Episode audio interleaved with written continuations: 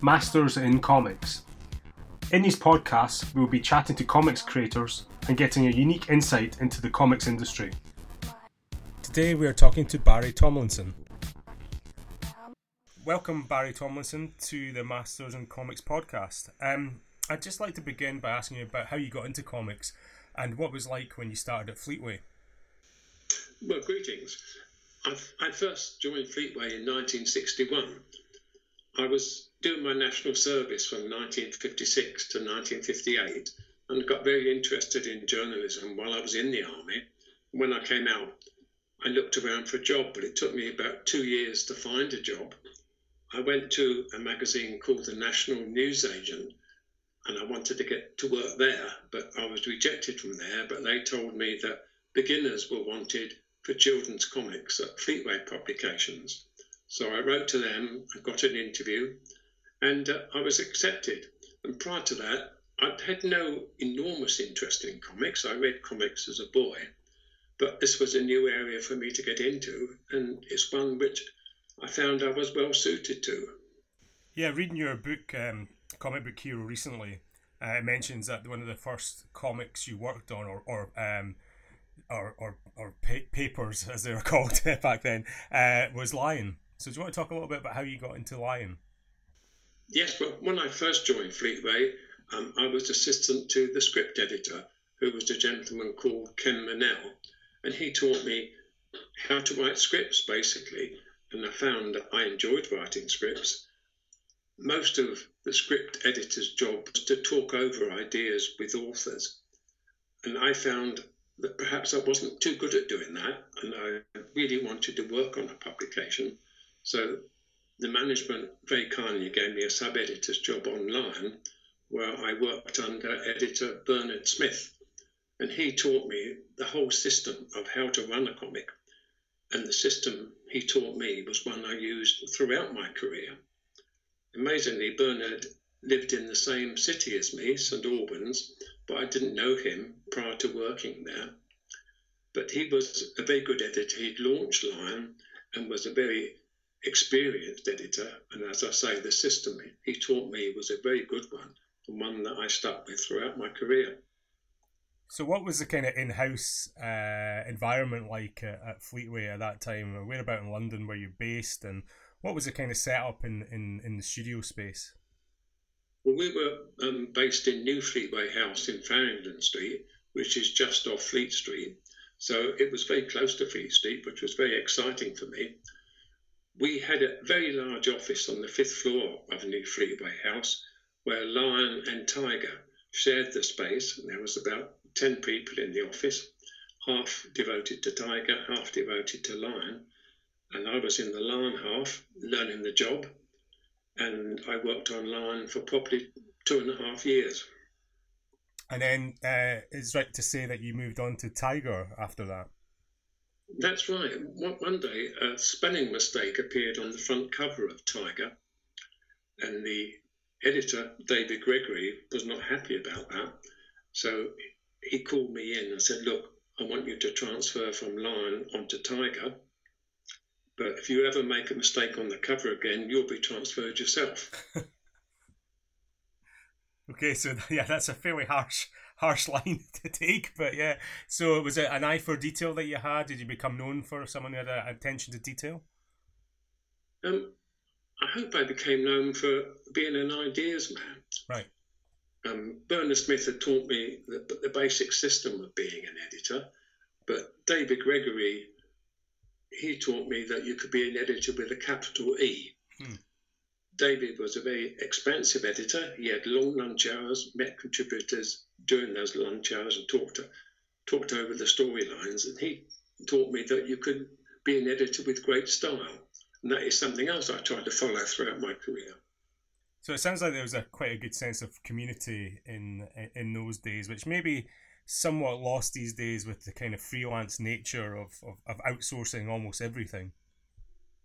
Yes, it was a very small team on each publication. There were just four people the editor, the art editor, an art assistant, and a sub editor.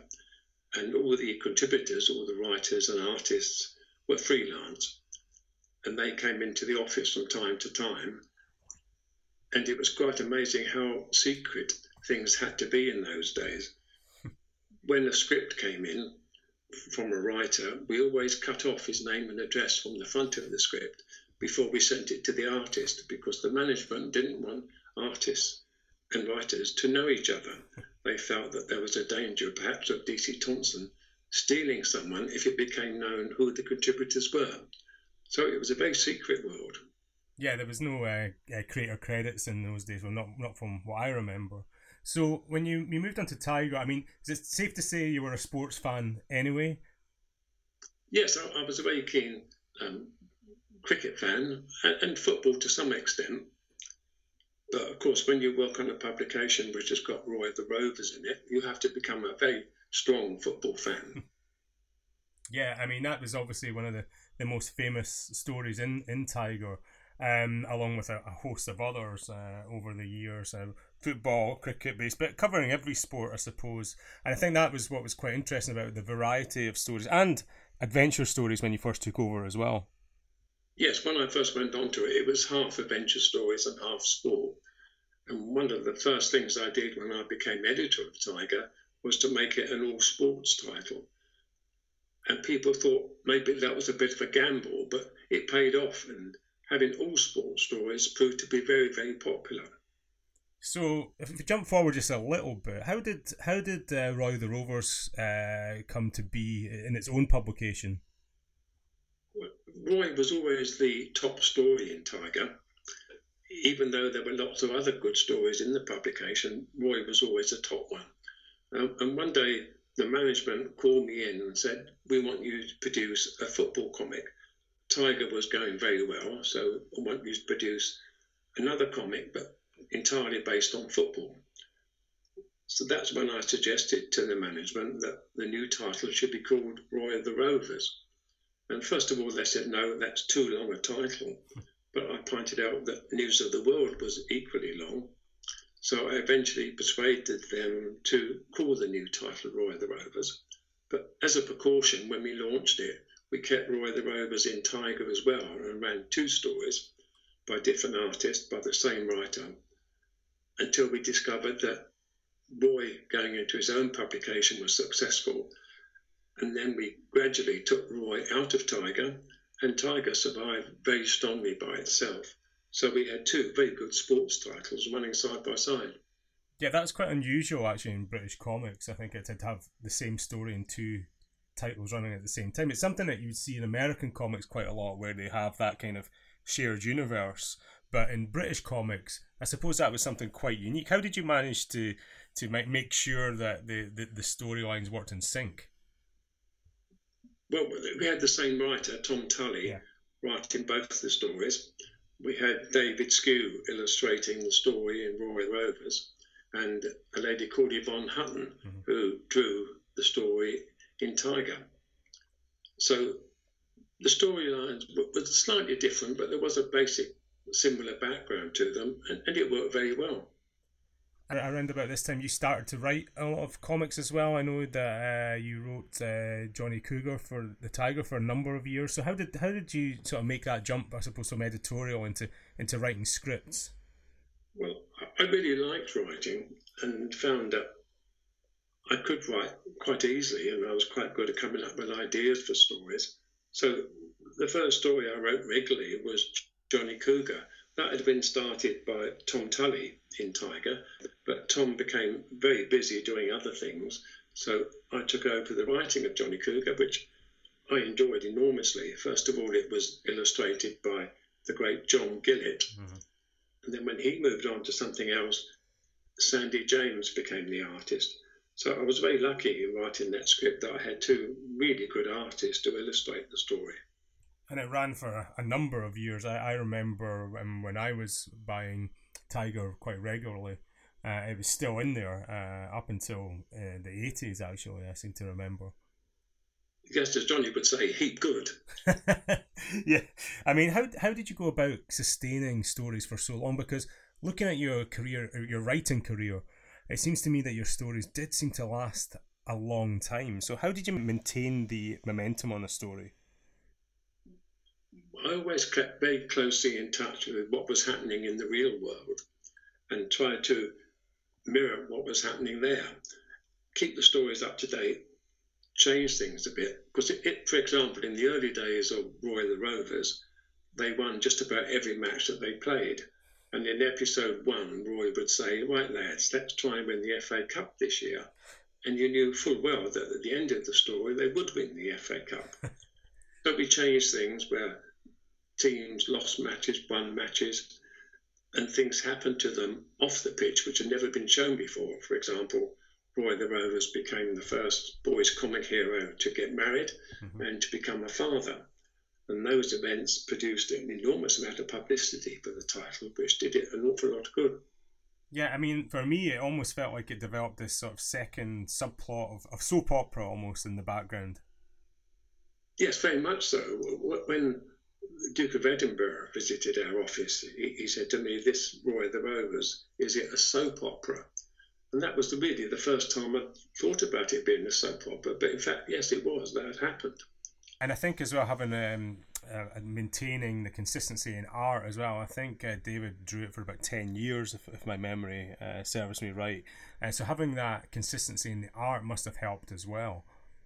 Oh, yes, very much so, yes. And the fact that Roy had two lives, one on the pitch and one off the pitch, it needed a slightly different way of illustrating the story sometimes, and, but it worked very well. And uh, as I say, Roy getting married and becoming a father produced lots of publicity for us. When, when his wife left him in 1981, that was one of the biggest stories that we got in the media. It was on ITN lunchtime news as a news item and on BBC News in the evening. Wow, brilliant. I mean, uh, you couldn't actually pay for that kind of publicity, I suppose. Um, so, actually, one of the other storylines that sticks out from that era to me was the Who Shot Roy Race storyline because as a kid growing up, I was aware of you know Dallas and JR being shot, and how much of an influence was that? Um, it was quite a big influence. Who Shot JR became Who Shot RR. And the writer Tom Tully and myself, we built in a lot of suspects into the story. So when Roy was shot, there was about 12 people you could choose from to find out who did it. But in the end, it was a character called Elton Blake, who had played the part of Roy the Rovers in a TV series and became very jealous of the real Roy the Rovers. So he shot him. And that was big news, of course. Yeah. And it was even bigger news when Roy was in a coma and we asked, well, I asked Sir Alf Ramsey to take over the team. That again produced a lot of publicity. Uh, but Sir Alf Ramsey, who's not perhaps the sort of character you would think would want to get involved with children's comics, was very happy to get involved with Roy the Rovers. And he appeared in the picture strip for quite a few weeks. So it, it, it seems to me that you were able to not not play the media, uh, but actually just, just get them engaged with the storylines, which again didn't seem to happen very much in other stories around about that era. So, you know, how did you go about getting these stories to the press, or would they just pick up on the stories that were in the comic anyway? We would send out a press release to coincide with the comic coming out. And uh, there were a lot of people, I think, in the media at that time who'd grown up reading Tiger mm-hmm.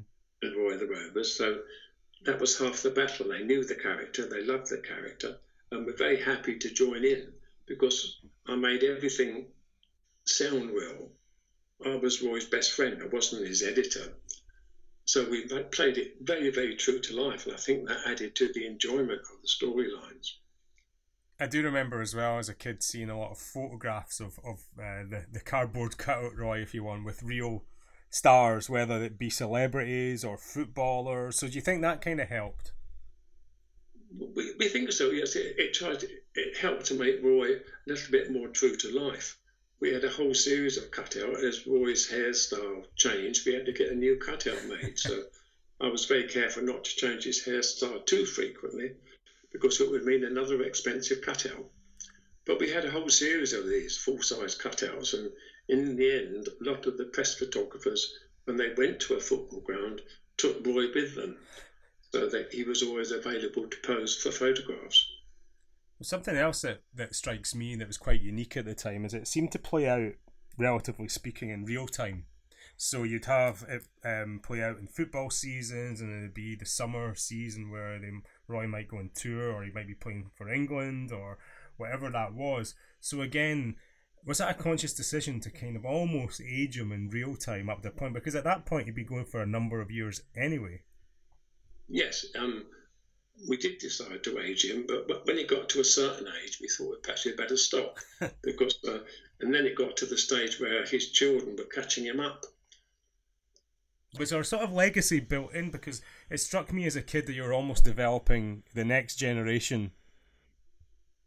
Yes, yes, we thought that uh, Roy's children would eventually, one of Roy's children would eventually replace him in the storyline. So Roy Jr. was born in 1977. Then we showed him aging, but unfortunately, I stopped being editor before he could become an age when he could play for Melchester Rovers, and that came after my time. If we talk a little bit about that, so I suppose you know, round about that time, there was you know, Tiger was coming to the end of its natural life, uh, un- unfortunately, and, and, and Roy the Rovers eventually went the same way. So, did you see the market changing quite significantly? Yes. Um, when I first started in comics, there was very little competition, and, and a boy receiving his comic once a week was a big thing in his life. There was no internet, there was very little television. So, comics was so, so important to a boy. And when the comic came through the letterbox with the morning newspaper, there was quite often a battle between a son and a father to see who read the comic first. So it was an important secret, I think, to get the dads on your side as well. And they were quite happy to pay the paper bill to include the price of the comic.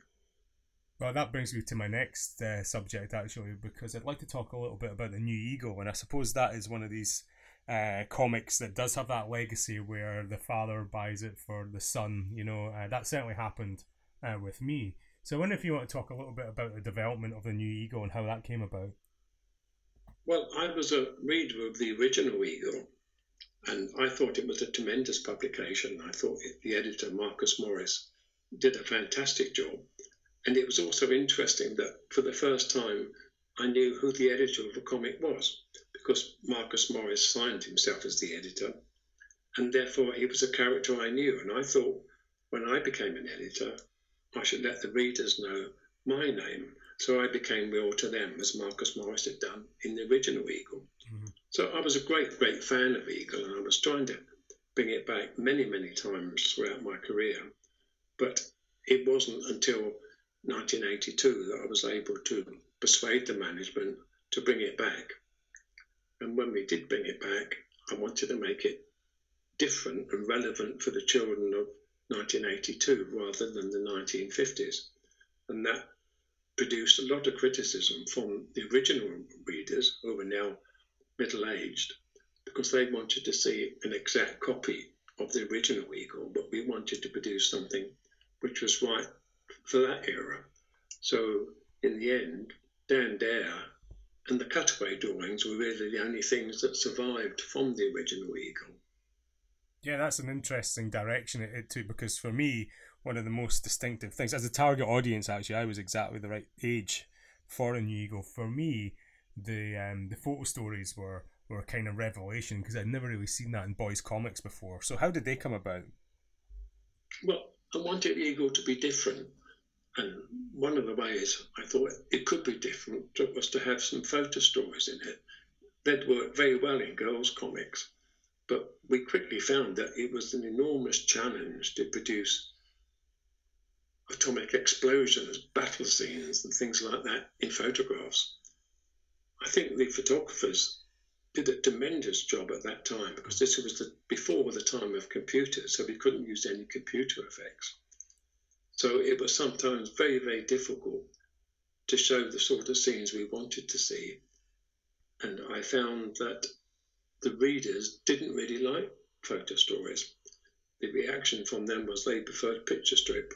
So after a few months, I decided that we should go back to all drawn strips, which pleased the readers and it very much pleased all the artists who were working for us at the time, who were not particularly happy that we were having photo stories in the publication. Yeah, I mean, I think Doomlord was, was quite a popular photo story, but that kind of worked well as a photo story and as a drawn strip. That managed to, to make the transition really well. Um, I wonder if we could talk about the new Dan Dare because that has an interesting background, I think, and and you're credited as writing the first um, episode uh, of the new Dan in in Eagle Number One. Um, do you want to talk a little bit about the background and, and, and why it ended on that, um, at the time, quite surprising cliffhanger? Yeah, I'm, I'm trying to remember. Did I write the first? It, it, Perhaps you know more than me on that. well, your, your name's against it, um, and and and on the on the last page, um, it does the gravestone of, of, of the original Dan who died in, in 1950. So there's a setup there that's like, well, how can the original Dan have died before he his original comics run. The Mekon kind of scratches his head and doesn't quite understand why, along with the readers. So I was just wondering, was there a was there a kind of uh, background to why the story was going to go in this direction? It was again because it wanted to be different. I can remember now as you were talking that I did write the first instalment to set it up. Yeah. Oh, the old memories going, you know. but then eventually John Wagner and Pat, Pat Mills took over the story, and Joey Embleton was doing the artwork. So we had a very good team working on it, and uh, so good, in fact, that I'd forgotten I wrote the first one. Shame on me. well, I mean, it definitely took off, I think. Uh, but for me, as a as a reader, I mean, I loved uh, Gerry's work, and, and Oliver Frey did a couple of uh, fill-in episodes as well. Um, but for me, it really hit its stride when Ian Kennedy took over the artwork. Do you want to talk about how you commissioned Ian? Um... Yes, I was very lucky that when, I was looking around for another artist to draw Dan Dare, Ian was recovering, I think, from a car accident and didn't have any work on at the time. So when I approached him, he was happy to say yes to Dan Dare, which pleased me, it pleased him, and it pleased the readers because he's produced a very, very popular version of Dan Dare.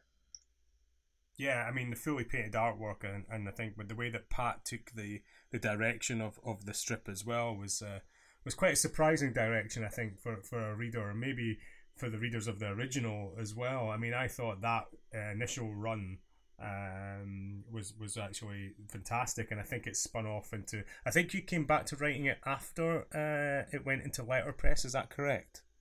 Yes, I wrote it for I think probably about six months and really enjoyed it. And the story stayed at number one with the popularity, so I didn't do any harm to the story. But uh, one day I was called into the management, and my script of Dan Dare was criticised very heavily because I'd started a new adventure and I hadn't included Dan in the first episode. And this was something that happened with the original Eagle. They quite often started a story and didn't feature Dan until episode two. So I thought that was a very good idea because you're building up the suspense before Dan appears. Mm-hmm. But when I did that, it didn't go down at all well with management. And also, the story I was writing at the time was set on Earth. And they said, no, no, no, Dan Dare is a space adventurer. You shouldn't set stories on Earth even though in the original Eagle they had been. So I was taken off the story, much to my dismay. Yeah, that's but, a shame. That's a shame because you know, I mean, it, I think it takes time to uh, to develop the character, and I always felt like the new Dan Dare was always a few issues away from another reinvention. He seemed to get reinvented quite a lot, actually. I think. Yes, it, it, um, it's a bit like Doctor Who, really, isn't it? Yeah exactly. So when it went to when it went to letterpress, obviously the production values kind of did go down slightly. So it wasn't on the glossy paper anymore, and the color work was done in a a, more um, uh, basic way, I suppose. Um, but for for many readers, that era of the New Eagle was actually the golden age because because of the, the lack of limitations on the budget, it meant that the stories could go off in more uh, dynamic and, and more uh, um, uh, exciting directions. Yeah, that's very true. I mean, for an editorial person, when the comic switched to letterpress, it was always very, very disappointing. Yeah. yeah. The glossy paper and the, the, nice colour was always good for editorial people and for the readers, but uh, it was a disappointment when it happened. But it was a case of finances and the comics were suffering, so their profit had to be changed, and we had to switch to letterpress.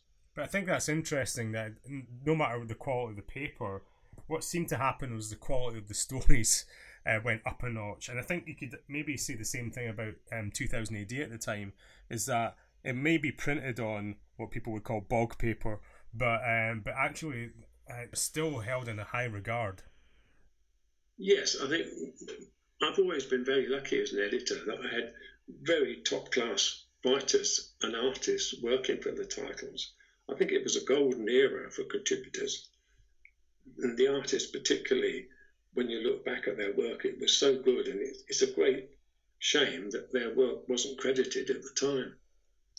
So something that I, that I always found amusing as a kid was when I saw the words um, "big news inside readers," uh, which usually it usually meant one of two things. Usually a merger.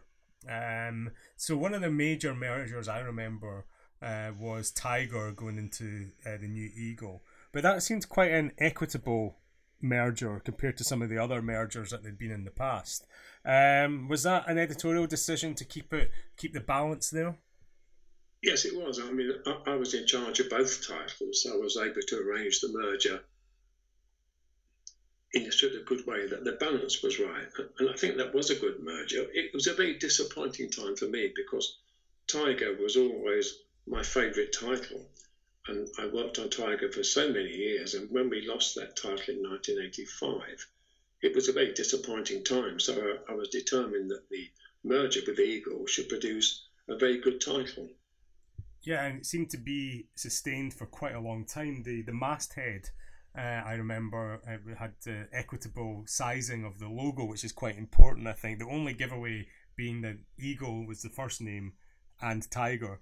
So you know the cynical readers might think, well, maybe down the line, you know, Tiger might get phased out. But what intrigued me at that point is that stories like Billy's Boots took a, a slightly more dramatic turn, and uh, Death Wish, which which you wrote, uh, also changed direction. So again, how conscious a fact were you to change it to, to the target audience? Yeah, we were changing it. We thought that target audience, but times were changing, so we thought the storylines could be perhaps a little bit stronger. I think you, you mentioned Billy's Boots, and that's a story that we should talk about because yeah. it was brilliantly written by Fred Baker, superbly drawn, drawn by John Gillett, yeah. and prior to that by Mike Western. And Billy was just a simple story about a boy with a pair of what he thought were magic boots that used to belong to an old time soccer star. And when he wore them, he thought he'd play well and when he didn't wear them, he didn't play well. Basic storyline, but it worked enormously. And Billy was always first or second in the ratings from the readership. And I think a great tribute to Fred Baker for writing such a brilliant script. In fact, Fred wrote some wonderful scripts for the comics. Yeah, it seemed to go on uh, for for years, which again was amazing to sustain that quality and you know the creativity over the years as well. In fact, I have an old uh, uh, Swedish friend uh, who told me that it even continued beyond the British run in Sweden. It did, yes, yes. I, I can remember John Gillett telling me that he was doing covers for that publication. So it was very rewarding to know that it was popular not only in this country but in other places in the world. And it even managed to survive the, the merger. So I remember in the New Eagle, suddenly uh, Billy was playing less football and he was kind of on the run. Uh, he was in a children's home and his, his gran had fallen ill. And then eventually went back into Roy the Rovers and ran for another number of years in, in there. So the, the fact that it ran, I think it's something like 22 years or something like that. Quite a long time, anyway, um, that it ran. Um, and the same with Death Wish, I suppose. You want to talk a little bit about Death Wish and, and how that came about and how you changed the direction of that strip over the years? Yes, well, it, it first appeared in Speed. I was looking up story ideas for this new publication, which was devoted to Speed, and Death Wish was one of the ideas I came up with it worked quite nicely, I thought, when I wrote the script. But Vanyo, a Spanish artist, took over illustrating the story, and his artwork was absolutely brilliant and brought the story to life. So it was always a pleasure to write scripts knowing that the end product would be really good thanks to Vanyo's artwork. And uh, when I remember when it moved into Eagle, it took a kind of supernatural turn. It did, yes. Um, th- this followed, I think, Scream um, happening, so we, we gave it a little bit more of a supernatural feel to it. But strangely enough, I can very clearly remember the Death Wish stories in the early days when it was in Speed and then in Tiger. But the later ones have dropped out of my memory banks totally. And, and although I look at it from time to time, I can't remember much about the supernatural aspects of it. And I think perhaps it was better in its original form. It certainly seems like a format that, that worked in many different ways, and I do notice that um, Rebellion, who now have the rights, are bringing back um, the character. Uh, I don't know what your thoughts on that are. Well, I think it's a great compliment to all the people involved with these stories that they're being brought back at this time. Um, it's a very good thing. Sometimes it's a bit frustrating looking on and seeing what's happening, but uh, it, it, it's, as I say, a great compliment to the team that produced the titles originally. So you, you spoke actually there about Scream, and that's something that, that, that always interested me as a kid because of the short run, but the quality of the storylines in there. So I, I think you, you have spoken quite a bit about about about Scream in the past, but I wonder if you just want to fill us in on, on your take on it and, and what kind of why it didn't actually last the distance.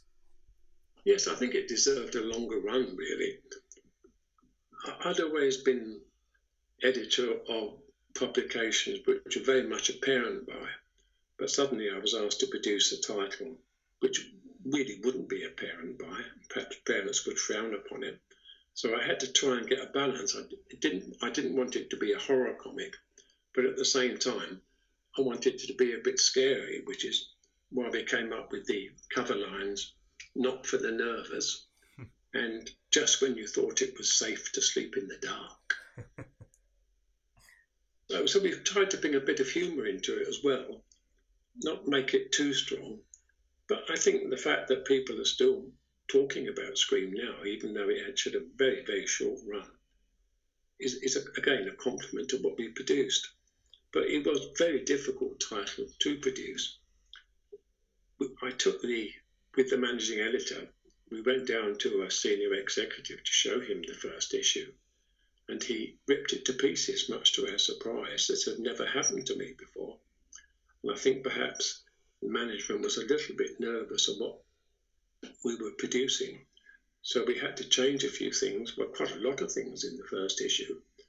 We thought we'd got that out of the way, but when we went back with issue two to the same manager, it was once again ripped to pieces. And gradually, the publication became later and later. And then the strike came along, which took quite a few of the titles off the bookstores for a while. And that was when the management decided that they wouldn't bring Scream back. I think they were happy with the fact that it would disappear because of the strike and uh, they could live happily ever after. Yeah, it seems there's always been a kind of fear of horror comics, and, and uh, you know, uh, in the US uh, especially, they had all the trouble with the comics code, and you know, in the UK we kind of escaped that, I suppose. But I think there was a paranoia about you know, scaring the kiddies and you know, upsetting parents, and you know, and maybe maybe nowadays um, you could have got away with a bit more. Yeah, I think so. But even at that time, I can't recall any letters of complaint from parents at all. Yeah, that's um, interesting. Of course, I think we we've got that balance right. We weren't making it too scary. Yeah, I think that's that's definitely true. I mean, it was um, it was very well produced, and and the, the talent again, the writers and the artwork seemed to be above above par. You know, um, so it certainly wasn't a quality issue. Uh, obviously, it was uh, some interference maybe that you could have done without. yes, it was, it was a very difficult one to edit. Can you tell us about your time as group editor? I was made group editor just after I produced Roy the Rovers okay. as a separate title, yeah. I was editor of Tiger, editor of Roy the Rovers. And so I campaigned for me to have an editor on each of those titles and me to become group editor, which means I could get involved with the PR side much more. And also the storylines, and that, that worked quite well. So I had two titles first of all, and then gradually other things were added to it. So uh, there was a lot of new publications coming out around about um, you know mid to, to, to the end of the eighties.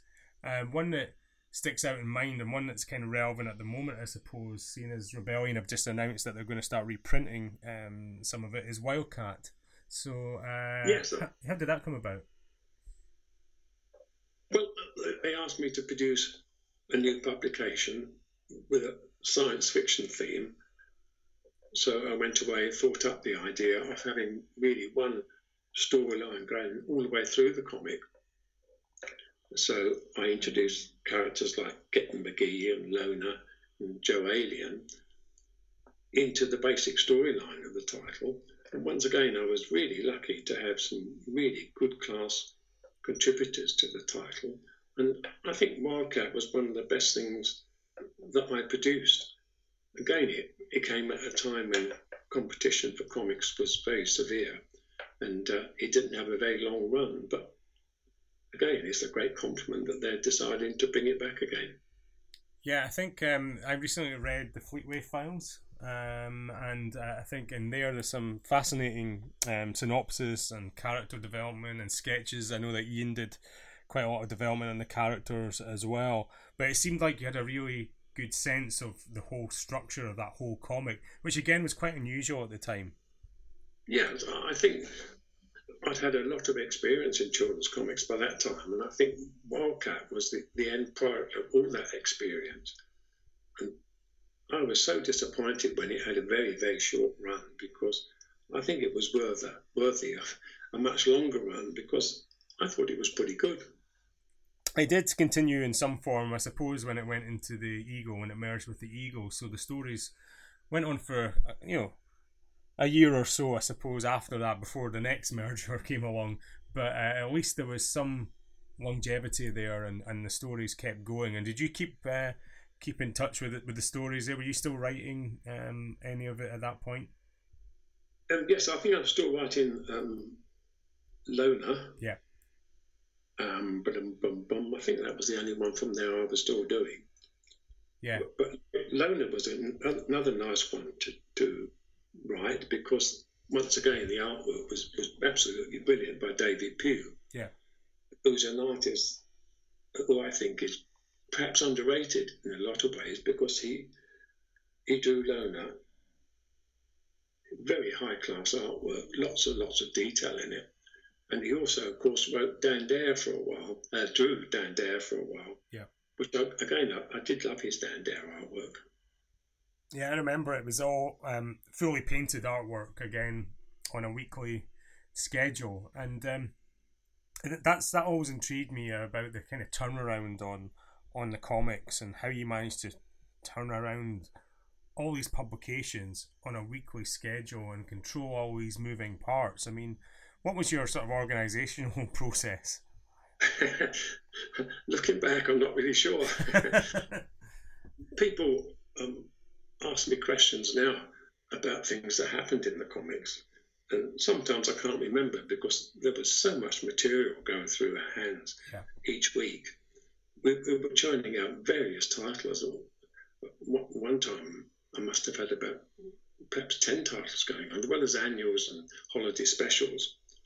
And so many pages, so many stories, but it's a job to remember every detail of every story. But it, it was there, and I think we kept a fairly high quality considering the amount of stuff we were producing. Yeah, it never seemed to miss its deadline, which I think is interesting. And there was very few, from my memory anyway, uh, fill-in artists, you know, when things went wrong. I think I do remember an episode of Death Wish where it explained in the editorial that an episode had gone missing and another artist had to draw it at last minute. Your memory's better than mine on that. I was always very hot on deadlines.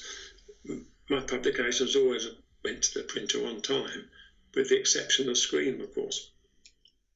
Yeah. Do you think nowadays, though, the there's less of a um, there's less of a weekly comic market. Really, it's uh, you know the Beano uh, 2000 AD, you know, are the kind of the ones that are still hanging on to that weekly schedule. Uh, and do you think it's just the way that people engage with the uh, the medium of comics now that is, is in a slightly different way and the delivery is different, much like TV's changed, you know, where you get things on demand. Do you think that's had an impact as well? Yeah, but perhaps people can have comics on demand as well. Yeah. I'm talking of deadlines. I, I can remember one of the great problems we had was the story called Hotshot Hamish, mm-hmm. Which was drawn by an artist called Schiaffino, who was from Argentina. And during the Falklands conflict, we had a great problem of how to get the artwork from him and how to get the scripts to him. So what we did, we had the scripts translated, then sent to Brazil. We sent them to Italy first of all, then they were sent from Italy to Brazil, then from Brazil to Argentina. And the artwork was the reverse pro- process, sent from Argentina to Brazil to Italy and then to us. But we didn't lose any issues of Hotshot Hamish, despite that.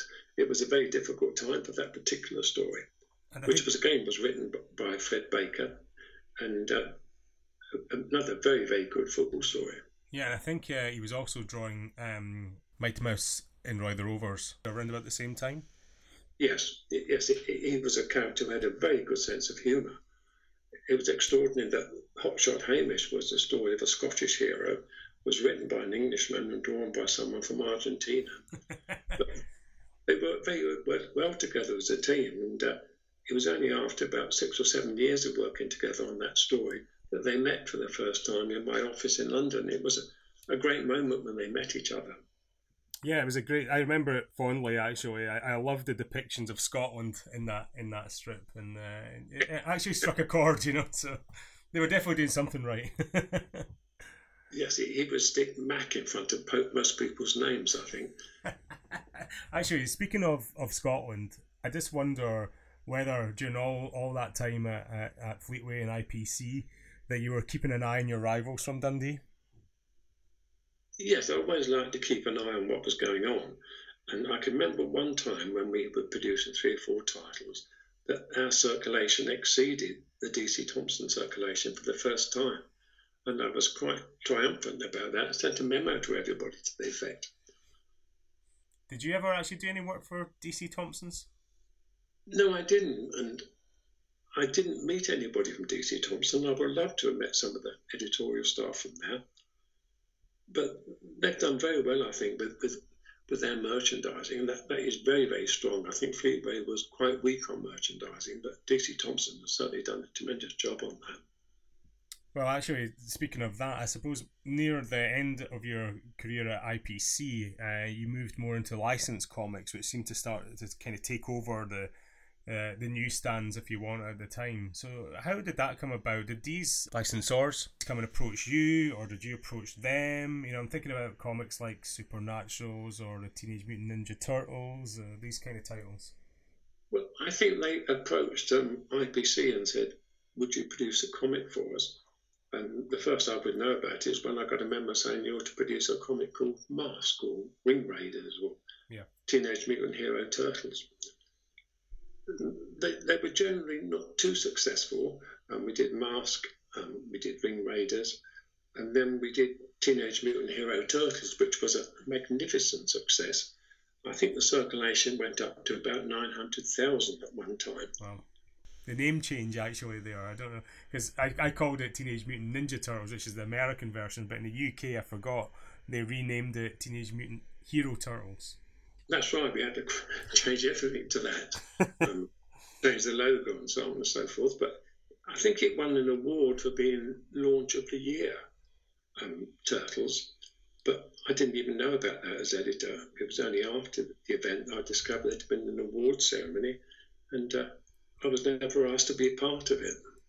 So it's quite a change in direction, I suppose, going from uh, you know um, in-house created content to working with licensors and you know the um the, the, the brand guidelines that they have. How how much leeway did you get with the people who owned the brands? Very little. We had to show the scripts to them first of all which they would go through. Normally they went through okay but when it came to the artwork we had to show them the artwork.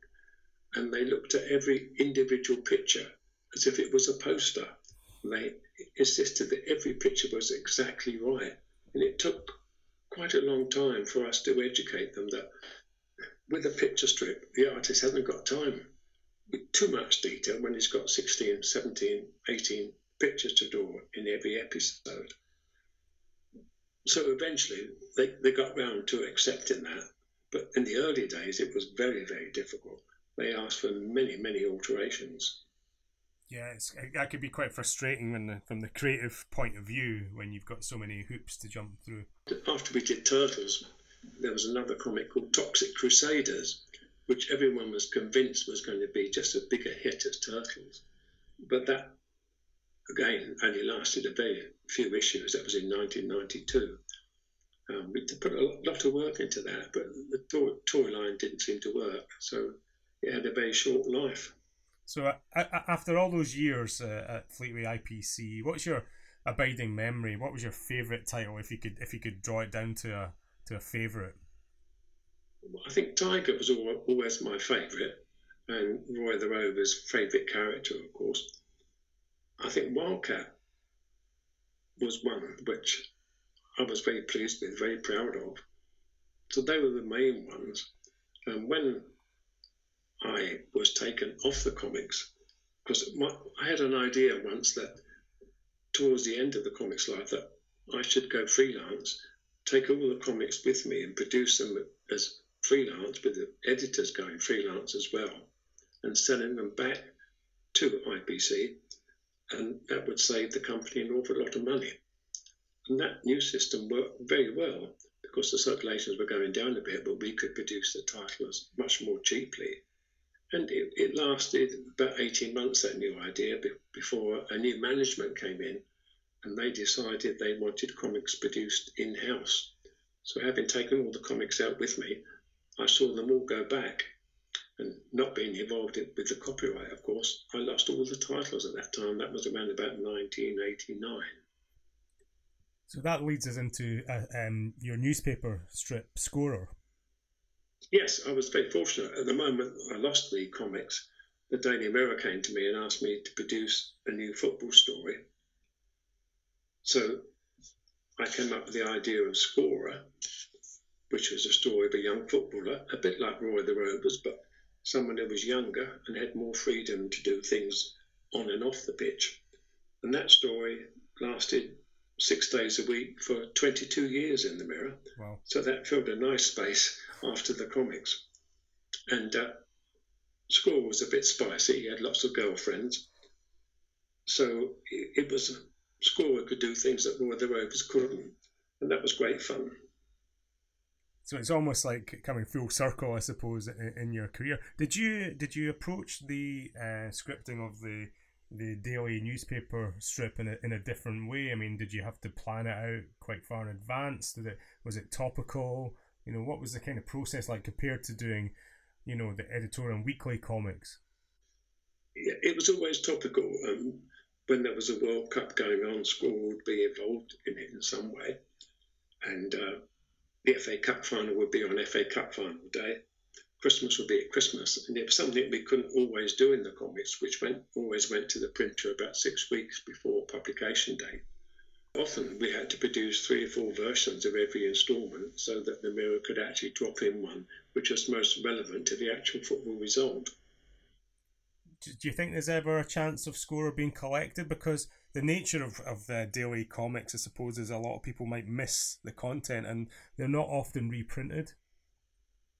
It would be very nice if Scorer was reprinted.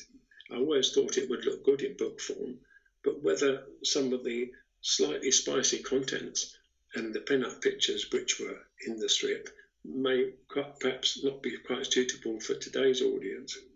Or possibly even more so. yes, well, I think perhaps things are a little bit more proper now. I think we gave the mirror a few headaches at times on how much the heroine in the story revealed herself. And it was again, it was uh, John uh, Gillatt and um, David Sque who were the main artists on that, I think. Yes, um, Barrie Mitchell was the first artist, and then John Gillatt took over from him, and then David Sque took over from him, and then David Pugh did the colouring for the strip. So it was very much a reunion for the old time comic contributors. So it must have been a shame when it eventually came uh, to an end. Again, was that? I take it that wasn't your decision. Uh, I suppose the, the, the, there was a big cull uh, of of uh, originated newspaper strips. Yes, I think it was a budget thing at, at the end of the day, and uh, we had to end it fairly quickly which was a shame because I thought that was a story which was developing as real life football developed, and it could have gone on really forever. Well, I mean, it, it's kind of the point has been proven, I suppose, uh, as in um, that um, Rebellion are bringing back Roy the Rovers imminently, and I've actually started a, a teaser in Match of the Day magazine, which coincided with the start of the World Cup, a sort of three panel teaser of what's to come. Have you had any uh, insider info on that? Have you seen the strip so far, the reinvention of, of Roy?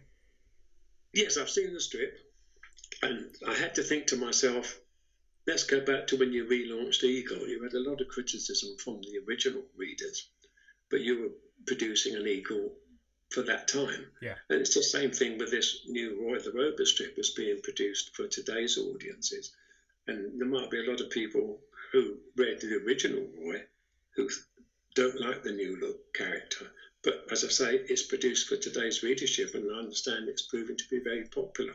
Yeah, it's exactly the same argument I suppose you had with the, the new Dan Dare. You know, you can't. It's really difficult to please both audiences, and you know, from from one point of view, you've got a nostalgia market, which I suppose I'm that I'm that category. But I totally see the rationale behind the new version because I am not that target audience, really.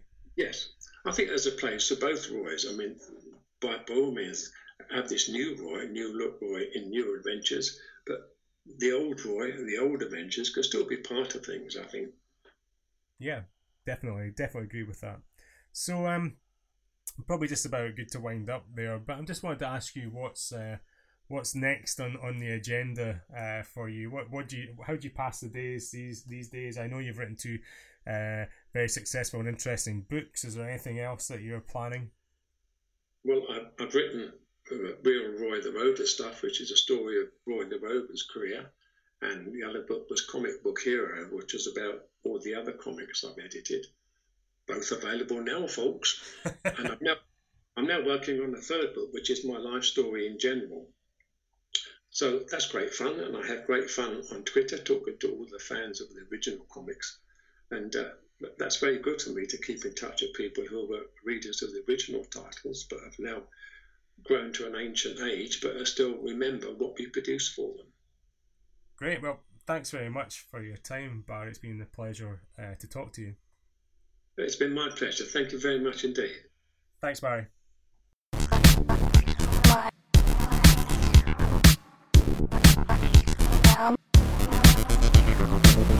Bye.